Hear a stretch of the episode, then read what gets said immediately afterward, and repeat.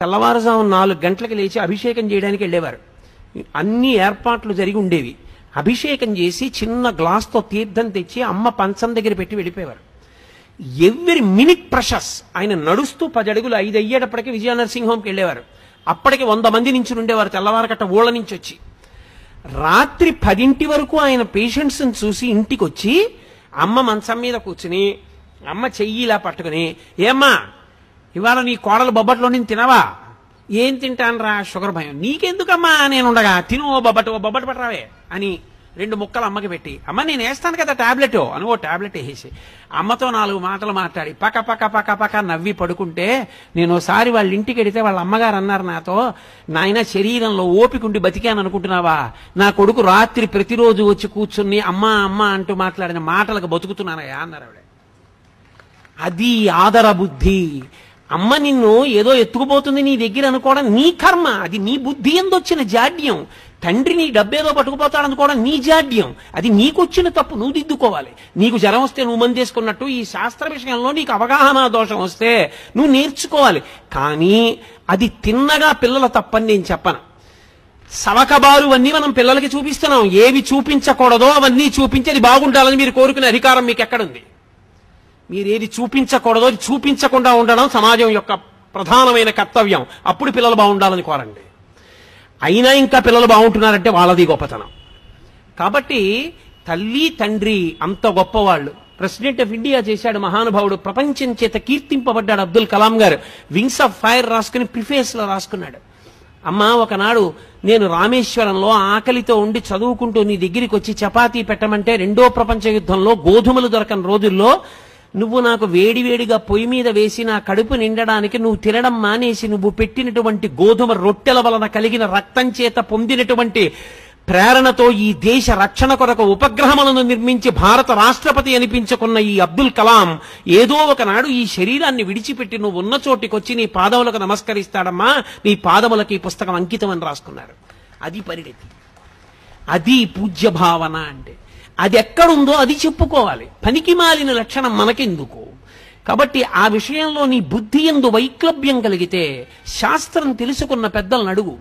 తప్ప దోషం తల్లి నిన్నేదో చేసేస్తుంది తండ్రి నిన్నేదో చేసేస్తాడు నువ్వు ఐదు రూపాయలు సంపాదించగానే తల్లిదండ్రుల పట్ల పెడభావన కలుగుతుంది అనుకుంటే అది ఆ వ్యక్తి ఎందు దోషం ఏర్పడిందని గుర్తు. ఆ దోషము పరిష్కరింపబడాలి. ఆ బుద్ధి అసలు మంచిదే కాదు. తల్లిదండ్రులను మించినటువంటి వ్యక్తులు లేరు.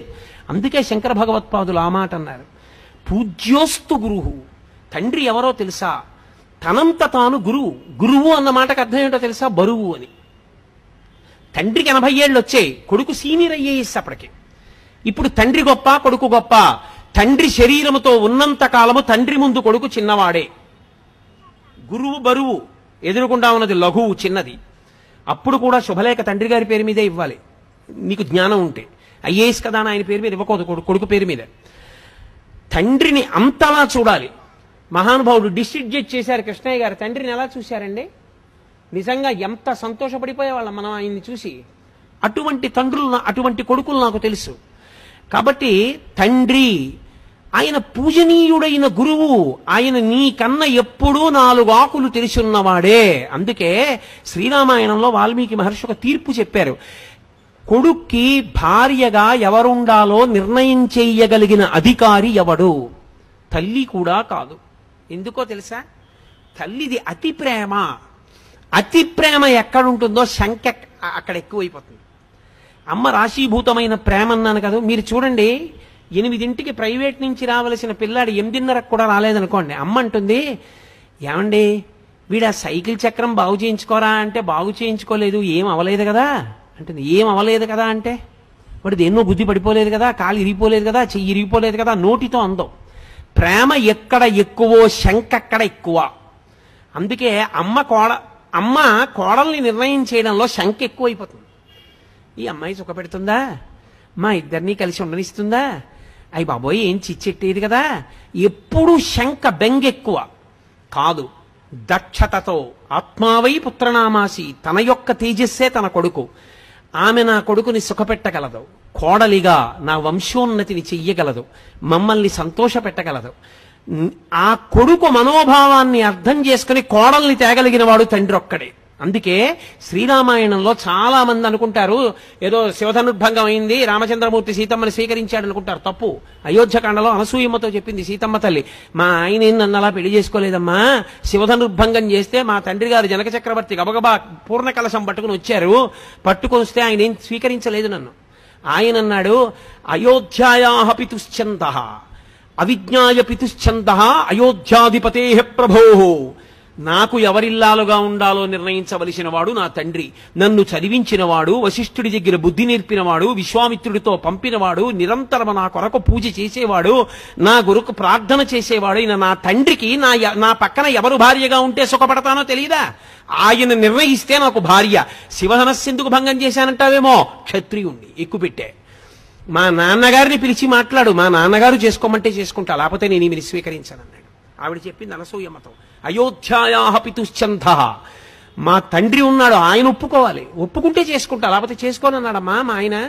అందరూ సీతాకళ్యాణం అంటే వెంటనే అయిపోయింది అనుకుంటారు అప్పుడు మా నాన్న దశరథ మహారాజు గారికి కబురు చేశారు.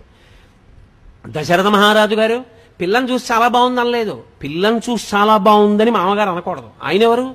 పిల్ల అంత సంతాలు ఆయనకి ఎందుకు పిల్ల యోగ్యత అంతే ఆయనకు కావలసింది. పిల్ల అందంగా ఉందనవలసిన వాడెవరు కొడుకు. నువ్వు కోడల్ని కూతురులా చూడవలసిన వాడివి. పిల్ల బాగుందో బాగోలేదో నీకెందుకు? పిల్ల సంస్కారం మంచిదిరా కుటుంబం మంచిదిరా పిల్ల మనస్సు మంచిదిరా అది నువ్వు పెద్దవాడిగా లెక్క కట్టవలసింది. ఇక పిల్లల్ని నువ్వు ఇష్టపడతావా? చేసుకో.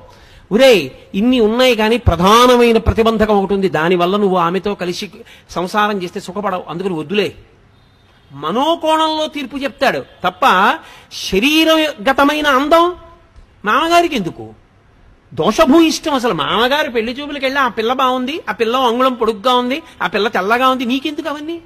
నీ కోడలా ఎవరనుకుంటున్నావు? మహాపాతకం మూట కట్టుకోకల్లా నీకెందుకు? ఆమె అందచందాలు నీ కొడుకుని అడుగు ఎవరా నీకు నచ్చిందా? ఆ నాన్నగారండి నాకు చాలా నచ్చిందండి. షాబాష్ పూర్ణం చేసుకో. నువ్వు సంస్కారం చూడు. అందచందాలు నీ కొడుకు చూడాలి. నువ్వు చూడకూడదు నువ్వు చేసిన కొడుకు దగ్గరికి వెళ్ళి అమ్మాయి చాలా బాగుందిరా అంటావా? గడ్డి తినడానికి నీ వయసు దేనికది? అందుకోసం కాదు మామగారు. ఎవడు ఎలా ఉండాలో నేర్పింది శాస్త్రం. కాబట్టి అమ్మా మా ఆయన ఒప్పుకోలేదు అప్పుడు రాముడు దశరథుండి పిలిస్తే దశరథుడు ఏం చేశాడు? సీతమ్మని చూస్తానని సీతమ్మని చూసి బాగుందనలేదు నేను చెప్తే నా గురించి గొప్ప అనుకుంటారు. ఇదిగో మా కులగురువుని తీసుకొచ్చి ఆ వశిష్ఠుణ్ణి. వినండి మా వంశం గురించి అన్నాడు. వశిష్ఠుడు చెప్పాడు ఉన్నవి లేనివి దోషాలు గుణాలు అన్నీ చెప్పాడు.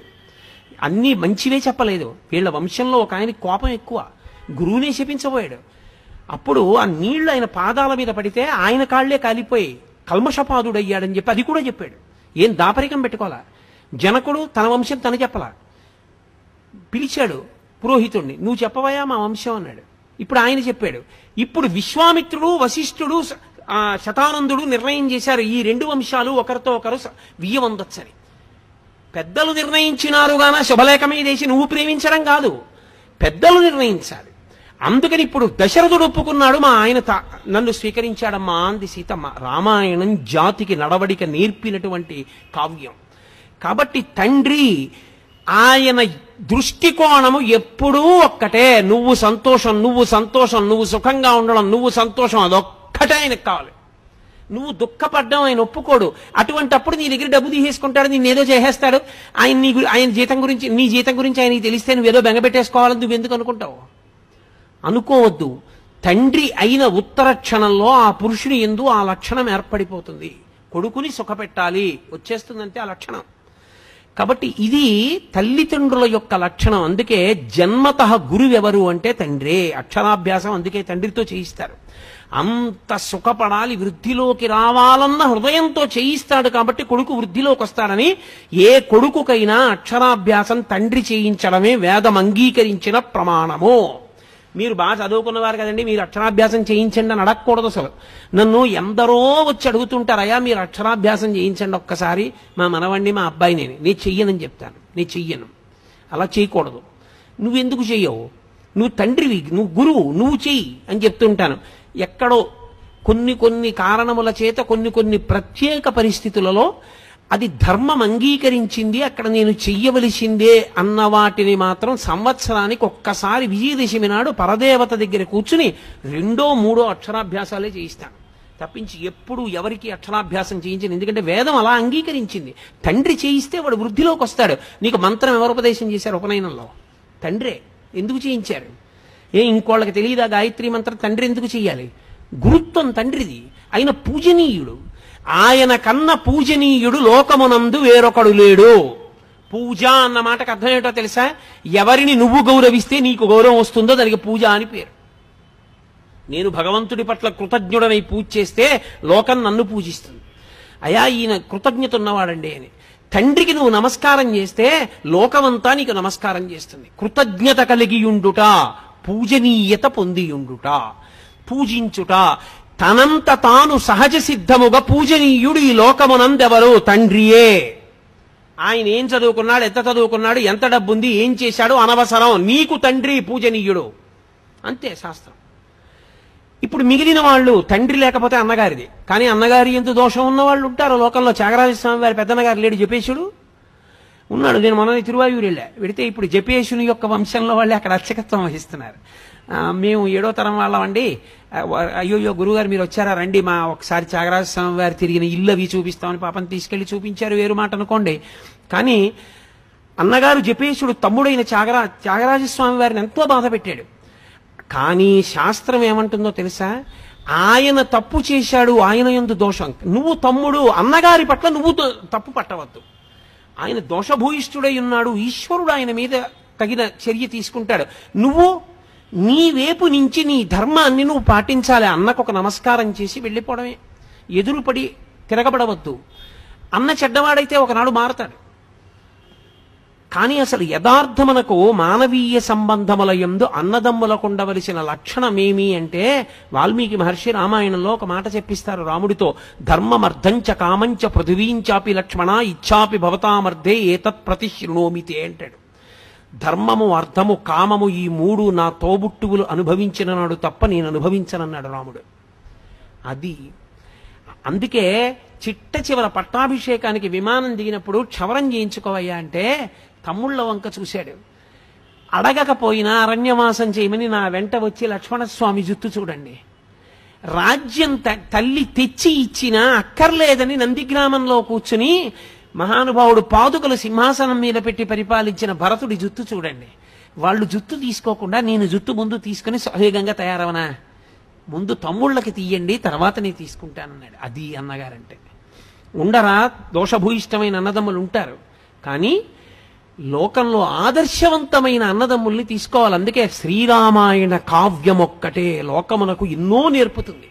మీరు చూడండి వాలి సుగ్రీవులు. సుగ్రీవుడు భార్యను కూడా వాలెత్తుకుపోతాడు. అదో అన్నదమ్ములు. వాలి చచ్చిపోయాడు సుగ్రీవుడు మిగిలాడు. రామ రావణ విభీషణ కుంభకర్ణులు. విభీషణుడు ధర్మాత్ముడు ఎంత చెప్పాడో అన్నయ్య వద్దన్నయ్య అన్నయ్య వద్దన్నయ్య తమ్ముడు చెప్పాడు. వినలేదు బయటికి గెంటేశాడు. రావణుడు చచ్చిపోయాడు కుంభకర్ణుడు చచ్చిపోయాడు విభీషణుడు మిగిలాడు. ఈ విభీషణుడు ఈ సుగ్రీవుడు రామపట్టాభిషేకానికి వచ్చారు. విమానంలోంచి రామ రామచంద్రమూర్తి కిందకి దిగుతున్నారు. భరతుడు పరుగు పరుగున వెళ్ళి నేల మీద పడి నమస్కారం చేసి చెప్పుల జత తీసుకొచ్చి అన్నయ్య పద్నాలుగేళ్ళు అడవుల్లో తిరిగావన్నయ్య నా వల్ల. మా అమ్మ కోరబట్టి అన్నయ్య తొందరగా చెప్పులు వేసేసుకో అన్నయ్య అని కాళ్ళ కింద చెప్పులు పెట్టాడు. మొదట ఏడిచిన వాళ్ళు ఎవరో తెలుసా?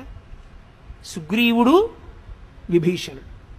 అరే అంత తపస్సు చేసినవాడు రామ అన్నయ్య మూడు లోకములను శాసించినవాడు చచ్చిపోయాడు రా అనవసరంగా అన్నీ చెప్పేశాను.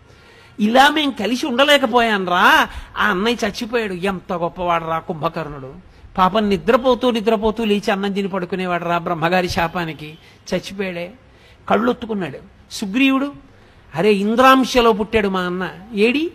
చచ్చిపోయాడు. అని తమ్ముడు కళ్ళొత్తుకున్నాడు. నువ్వు కలిసి ఉన్న అన్నదమ్ముల్ని చూసి నువ్వు ఏడిచే రోజు తెచ్చుకోకు. నువ్వు కూడా కలిసి ఉండడం జీవితంలో నేర్చుకో. కానీ ఒక్కటి మాత్రం నేను యథార్థం చెప్తున్నాను. ఇది చెప్పినంత తేలిక మాత్రం కాదు. ఎందుకో తెలుసా? అన్నగారు మహాధర్మాత్ముడైతే అన్నగారి మొహం చూడడానికి ఇష్టపడని తమ్ముళ్ళు నాకు తెలుసు. ఆయన మహాధర్మాత్ముడు. ఆయనే ఆయన తమ్ముడు సొమ్మెత్తుకుపోయేవాడు తమ్ముడు పాడైపోవాలని కోరుకునేవాడు కాదు. ఎప్పుడూ తమ్ముడు వృద్ధిలోకి రావాలని కోరుకునేవాడే. అయినా అన్నగారి ముఖం చూడని తమ్ముళ్ళు నాకు తెలుసు. తమ్ముడు చాలా యోగ్యుడే. కానీ తమ్ముడి ముఖం చూడని అన్నలు నాకు తెలుసు. అటువంటి వాళ్ళు మాత్రం నా ఎరుకలో ఉన్నారు. దీనికి పరిష్కారం ఎవరి చేతిలో ఉందని అడిగారు. తల్లిదండ్రులు చూస్తారు. వాళ్ళ తృప్తి కొరకు నువ్వు చెయ్యాలి అందుకే ఎంత కొట్టుకు చచ్చిపోయినా ఒక్కసారి మాత్రం కలుసుకోమని చెప్పింది శాస్త్రం. అప్పుడు కూడా కలుసుకోకపోతే ఇక ఆ అన్నదమ్ములు మేము బలానా వారి కొడుకుల వండి అని చెప్పుకోవడానికి అనర్హులు. తండ్రి కానీ తల్లి కానీ చనిపోయిన రోజు వస్తే అన్నదమ్ములు ఆ రోజున కలిసి ఆ ముందు పుట్టిన వాడి చెయ్యి కింద పెట్టి వెనక పుట్టిన వాళ్ళు పైన చేతులు పెట్టాలి. అక్షయతృప్తి ద్వారా పునరావృత్తిరహిత శివ సాయుధ్య సిద్ధ్యర్థం అని చెప్తూ నీళ్ళు పోస్తాడు. ఆకరణ పుట్టినవాడు పోసిన నీళ్ళు అక్షతలతో కలిపి పెద్దవాడి చేతి మించి కింద పడాలి. తండ్రి అప్పుడొచ్చి చూస్తాట అరే ఇద్దరిని కన్నాను. పెద్దవాడు తద్దినం పెడుతున్నాడు నీళ్ళు ఒడిచిపెడుతున్నాడు వాడు రాడు. వీడు పిలవడు. వీడు బుద్ధి చెప్పలేదు. వీడు గట్టిగా చెప్పలేదు. వీడిది తప్పే అని ఏడుస్తూ పుచ్చుకుంటాట నీళ్ళు. మరి మూడు తరాలు ఉండద్దు. దక్షిణ దిక్కున పితృస్థానంలో. కాబట్టి అన్నదమ్ములన్న వాళ్ళు తమని కన్నవాళ్ళ యొక్క కనీస గౌరవాన్ని దృష్టిలో పెట్టుకున్నప్పుడు యాభై ఏళ్ళు వచ్చేసేయి అన్నకి. ఎన్నాళ్ళు ఉంటాడు? మహా ఉంటే మీ ఇంట్లో ఉన్న ఆయుర్దాయాన్ని దృష్టిలో పెట్టుకున్నప్పుడు ఇంకో పదిహేను ఏళ్ళు ఉంటాడు. ఇంకొక పదిహేను సంవత్సరాలు ఆయన బతికితే ఆయన ప- తెలివేసి ఉండేది ఏడున్నర సంవత్సరాలు. ఒక రాత్రి నిద్రపోతాడు కాబట్టి. ఏడున్నర సంవత్సరాల్లో ఆయన ఏడాదికి మీ దగ్గరికి వచ్చి మాట్లాడితే ఏడాదికి రెండు రోజులు కలుసుకుంటారు. కాబట్టి ఏడున్నర సంవత్సరాల్లో అర సంవత్సరం వదిలేసిన ఇక పద్నాలుగు రోజులు. పద్నాలుగు రోజులు అన్నాదమ్ముడు పక్క పక్కన కూర్చున్నా పద్నాలుగు రోజులు మాట్లాడుకోరుగా. ఆయన కాలకృత్యాలు ఆయనవి ఆయన భోజనం అయింది ఆయన భా సంసారం అయింది ఆయన పనులు అయినవి ఈయన పనులు ఈయనవి. తీసేస్తే సగానికి మూడున్నర రోజులు. ఇక యాభై ఏళ్ళొచ్చిన అన్నగారు తన తమ్ముడితో కలిపి ఈ జన్మకి మేము తల్లిదండ్రుల బిడ్డలమని మాట్లాడుకునేటటువంటి అవకాశం ఏమైనా మిగిలితే అరవై ఐదేళ్ళు బతుకుతాడు వాళ్ళ ఇంట్లో ఉన్న ఆయుర్దాయాన్ని లెక్క కట్టినప్పుడు అనుకుంటే ఇక వాళ్ళిద్దరూ కలిసి మాట్లాడుకునేది మూడు రోజులు. మూడు రోజులు మాట్లాడుకునే దానికి దేనికి మీ ఇద్దరు దెబ్బలాడుకుని అన్న ముఖం చూడని తమ్ముడు తమ్ముడి దగ్గరికి వెళ్ళలేని అన్నగా మారారు. సిగ్గుపడద్దు. అది ఆ అనుబంధాన్ని అర్థం చేసుకున్నప్పుడు ఎందుకు కలిసి ఉండలేవు నువ్వు? ఎందుకు సంతోషంగా ఎక్కడ మీ ఇద్దరికీ అభిప్రాయ భేదం లేదో ఆ విషయాన్ని మీ ఇద్దరు మాట్లాడుకుని వెళ్ళిపోతే సరిపోయిందిగా? ఏది అభిప్రాయ భేదమో దానికి ఎందుకు చొక్కా పట్టుకుంటారు? ఏది ఇద్దరు కలిసి ఉండగలరు? నీకు దోసకాయ పప్పు ఇష్టం. అన్నయ్య వచ్చాడు దోసకాయ పప్పు ఇవే అన్నయ్య నీకు దోసకాయ పప్పు ఇష్టం రా ఇంకొంచెం వేసుకో. అని తమ్ముడు గరిటితో ఇలా వేశాడు అనుకోండి. యాభై ఏళ్ళు దాటిపోయిన అన్నగారికి తమ్ముడు అన్నయ్య నీకు దోసకాయ పప్పు ఇష్టం అన్నయ్య అని ఒక్క గరిటి దోసకాయ పప్పు వేస్తే అన్న పొందేటటువంటి ఆనందం మీరు ఆలోచించండి. చూడవే వాడంతా గుర్తుపెట్టుకుని దోసకాయ పప్పు ఏమని అన్న దోసకాయ పప్పు వేసాడే ఎంత పొంగిపోతారు? అది చాలు. ఆయనకి ఏమైనా ఉంటే మారిపోవడానికి. అరే ఆ ఒక గరిట దోసకాయ పప్పు అన్నయ్యని ఇంటికి పిలిచి పెట్టడానికి నీకు ఐశ్వర్యం పాడైపోయిందా? ఏమి నీ కర్మ? ఎందుకు దెబ్బలాడుకున్నావు దేనికి మాట్లాడవు? ఇది మనస్సు ఎందు ఏర్పడినటువంటి దోషం. దీన్ని దిద్దుకోవాలి. యాభై ఏళ్ళు వచ్చి నీకును నలభై ఐదేళ్ళు వచ్చిన తమ్ముడికి ఎవరు పాఠం చెప్తారు? తెల్లవారు లేస్తే యాభై మంది నువ్వు చెప్తున్నావా? నీకెవరు చెప్తారు వచ్చి? ఇది కర్మ. దీన్ని మార్చుకోవాలి. మార్చుకుని మనసుని సంస్కరించుకోవలసి ఉంటుంది. ఇది అది లేనినాడు ఆ మానవీయ సంబంధములకు అర్థం లేదు. రాముడు ఏడిచాడు. బ్రహ్మాస్త్రం వేస్తే లక్ష్మణుడు పడిపోతే ఆయన ఏడిచిన ఏడుపు మీరు చదివితే రామాయణంలో అసలు మానవీయ సంబంధములకున్న అందం తెలుస్తుంది. ఆయన అన్నాడు దేశే దేశే కలత్రాని దేశే దేశే చ బాంధవాహ ఒరే నాకు భార్య లేదని బా- బాధ లేదురా. ఇంకో దేశం పెడితే నాకు పిల్లనిస్తారా పెళ్ళం మళ్ళీ దొరుకుతుందంటే సీతమ్మని తక్కువ చేశాడని కాదు. భార్య దొరుకుతుందిరా. కానీ అమ్మకి నాన్నకి పుట్టిన వాళ్ళము అన్న వాళ్ళల్లో తోడ పుట్టినవాడన్నవాడు ఇక మళ్ళీ నాకు రాడుగా? దశరథుడు చచ్చిపోయాడుగా? ఇంకెక్కడి నుంచి వస్తారా తోడ పుట్టిన వాళ్ళు నువ్వు వెళ్ళిపోయావా? నాకన్నా ముందని ఏడిచాడు. అది అన్నదమ్ములంటే రామాయణాన్ని మీరు చదివితే అసలు ఒక అన్నగా ఒక తమ్ముడిగా ఒక కొడుకుగా ఒక బావగా ఒక అల్లుడిగా అసలు ఎలా నిలబడాలో ఎలా మాట్లాడాలో ఎలా ప్రవర్తించాలో అర్థమవుతుంది. ఈ దేశానికి వచ్చిన పెద్ద దరిద్రం ఎక్కడొచ్చిందంటే రామాయణ భారత భాగవతములు లౌకిక రాజ్యం అన్న పేరుతో చెప్పకూడదన్న మాట పిల్లలకి ఎప్పుడు ప్రారంభమైందో అక్కడ ప్రారంభమైంది పతనం. రామాయణ భారత భాగవతాలు పిల్లలకి చెప్పడం పాఠ్యాంశములుగా మారితే అప్పుడు నిజంగా అర్థమవుతుంది. సుఖమన్న మాటకు అర్థం ఏమిటో రామాయణం వింటే అర్థం అవుతుంది ఒక్క మాట అన్నాడు దశరథుడు ఉరే నాన్న నేను కైకమ్మకి మాట ఇచ్చానని కదా వెళ్ళిపోతున్నావు? ఒక్క పని చేయరా. నేను కైకమ్మకి మాట ఇచ్చాను రాజ్యం తీసేసుకోమని అయిపోయిందిగా? నా పని అయిపోయింది. ఒక్క పని చేయి. రాజ్యం క్షత్రియ భోజ్యం.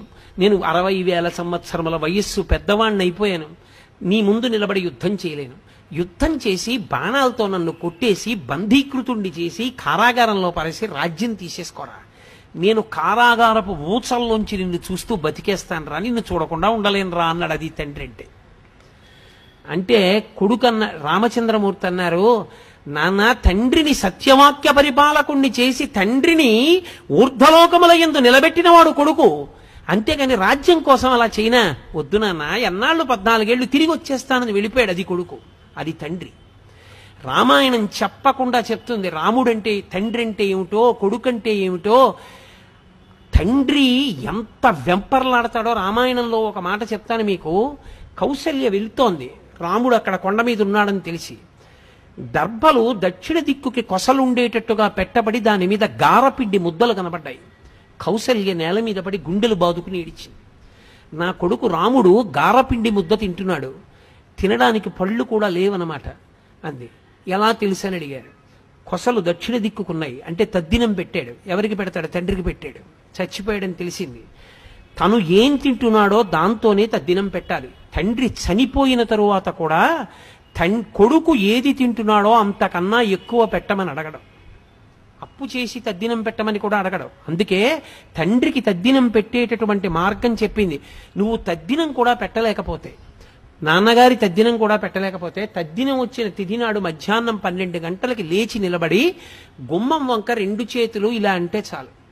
తండ్రి సంతోషపడిపోయి ఆశీర్వచనం చేసి వెళ్ళిపోతాడు. నాన్నగారండి ఏమీ లేదు పెట్టడానికి అని ఇలా అంటే చాలు. ఆశీర్వచనం చేస్తాడని వేదం చెప్తోంది.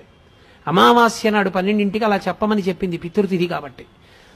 తండ్రి పెట్టమని అడిగేవాడు కాడు.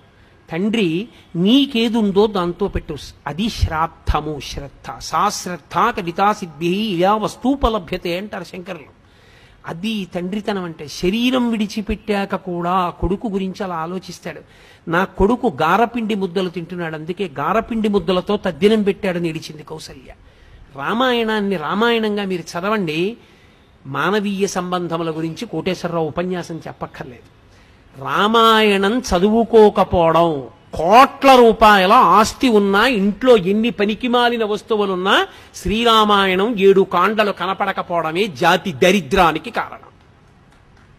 శ్రీరామాయణం చదువుకోవడం అలవాటైతే నువ్వు ఎలా బ్రతకాలో అలా బ్రతకగలవు. నీకెవ్వరూ ఏమీ చెప్పక్కర్లేదు. ఒరే నాన్న నువ్వు ఇలా ఉండరా అని చెప్పక్కర్లా. మంచి కొడుకు మంచి అల్లుడు మంచి తమ్ముడు మంచి అన్న మంచి పౌరుడు అన్నీ నువ్వే. అది తల్లిదండ్రులంటే. కాబట్టి తల్లిదండ్రులను నింద చేయవద్దు. పరమ పూజనీయుడు తండ్రి. ఇంకింతకన్నా ఏం చెప్పాలి తండ్రి గురించి? ఎక్కడ శాస్త్రాలు తక్కువ చేసి చెప్పాయి? నువ్వు చదువుకోపోతే నీ తప్పు. శాస్త్రం మీదకి ఎందుకు నెడతావు? తల్లితో సమానమైన స్థానము తండ్రికి కల్పించలేదు అని నువ్వు తీర్పోటా మళ్ళీని. ఎక్కడా అలా చెప్పలేదు. అలా చెబితే నేను అంగీకరించను. ఎందుచేత? ఏ పురాణము ఏ కావ్యము ఏ స్మృతి ఏ ఉపనిషత్తు అలా చెప్పలేదు. తండ్రి తండ్రే తల్లి తల్లి. అలా ఇద్దరు ఉండకపోతే ఆ బండి నడవదు. అంతే. అలా నడవాలి అంటే వాళ్ళిద్దరి ఎందు అటువంటి లక్షణములతో వాళ్ళు సమైక్యం అయితేనే నిలబడుతుంది కుటుంబం. కాబట్టి అది తల్లిదండ్రులు అది అర్థం చేసుకున్న నాడు నువ్వు వృద్ధిలోకి వస్తావు. ఇక వైదిక సంబంధము అని ఒకటి ఉంటుంది. సరే నేను దాని గురించి ఇంకా ఎక్కువగా మాట్లాడితే ఎంతకని నేను మాట్లాడగలను? దేహ సంబంధం. పుట్టుకతో వచ్చే సంబంధాలు అవన్నీ అన్న తమ్ముడు అక్క చెల్లి ఇవన్నీ తీసేస్తానండి అంటే మీరు తీసేయలేరు. పినతల్లి పెదతండ్రి అంతే ఆ పుట్టుకతో వచ్చేసింది. వైదిక సంబంధము వేదము వలన ముడిపడుతుంది ఆ సంబంధం. వేదమును ప్రమాణము చేసుకుని ముడిపడుతుంది. అందుకే అగ్ని సాక్షిగా అంటారు పెళ్ళి పెళ్ళి అగ్ని సాక్షిగా ఎందుకో తెలుసా? కన్యాదాత గారు కాదు పిల్లనిచ్చేది. అగ్ని ఇస్తాడు. అగ్ని ఇస్తే నువ్వు పుచ్చుకున్నావు కాబట్టి వృద్ధి. అందుకే అర్ధరాత్రి ఒంటి గంటకి సుముహూర్తం పూర్తయినా ప్రధాన హోమం చేయించేస్తారు. వివాహమునందు బాగా జ్ఞాపకం పెట్టుకోండి నేను చెప్పే మాట. వివాహమునందు మూడిటిని ఏకం చేస్తారు. ఈ మూడిటిని ఏకం చేసిన కారణం చేత ఇద్దరు ఒకటవుతారు. ఏ మూడు ఏకం చేస్తారు అని అడిగారు. వేదమంత్రములను ప్రమాణముగా వేదమును సాక్ష్యముగా అగ్నిహోత్రుణ్ణి ప్రధానమైన దేవతగా స్వీకరించి మూడిటిని కలుపుతారు. ఏకపాత్ర భోజనము పెళ్ళైన రోజు కాదు. యథార్థమునకో భర్త తిన్న విస్తట్లో భార్య తినేది పూర్వం. నాకు బాగా తెలుసు. పత్ని భాగమని బూరె తిని చాలా బాగుందనుకోండి బూరి. ఆయన రెండో బూరె వేయమని నెయ్యి వేయించుకుని బూరి సగం తిని వదిలిపెడతాడు. అర్థం ఏమిటో తెలుసా?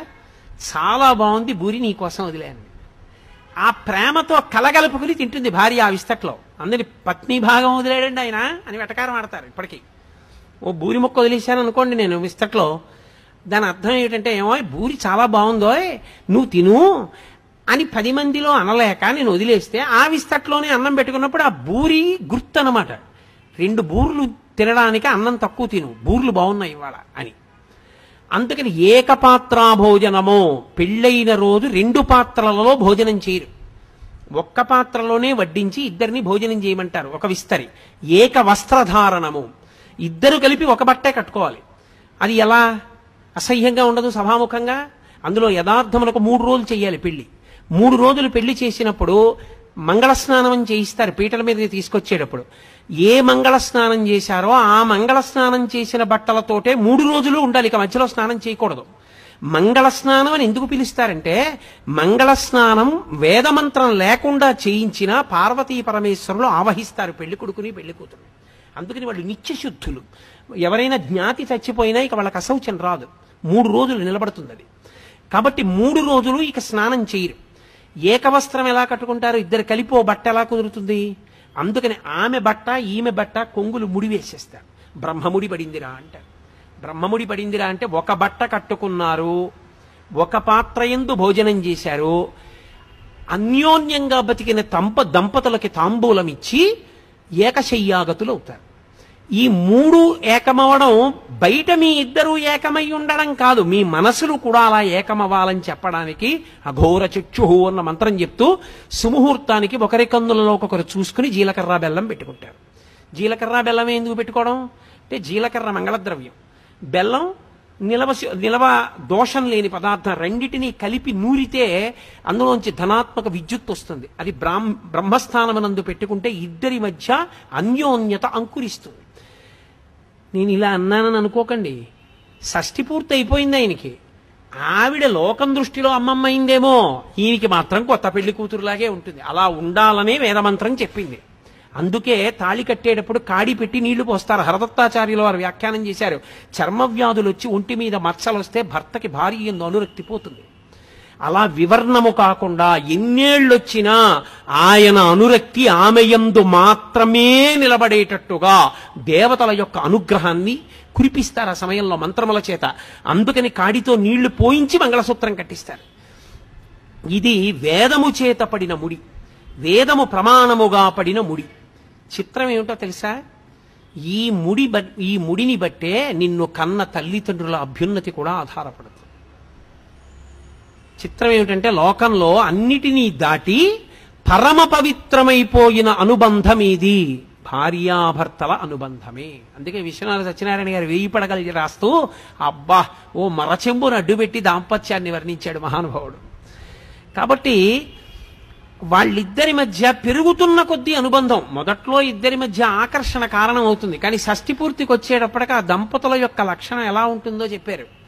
అసలే అది కొత్తపల్లి కొబ్బరి మామిడి పండు. మా జి- గోదావరి జిల్లాలో దొరుకుతుంది. అబ్బో ఎంత రుచో.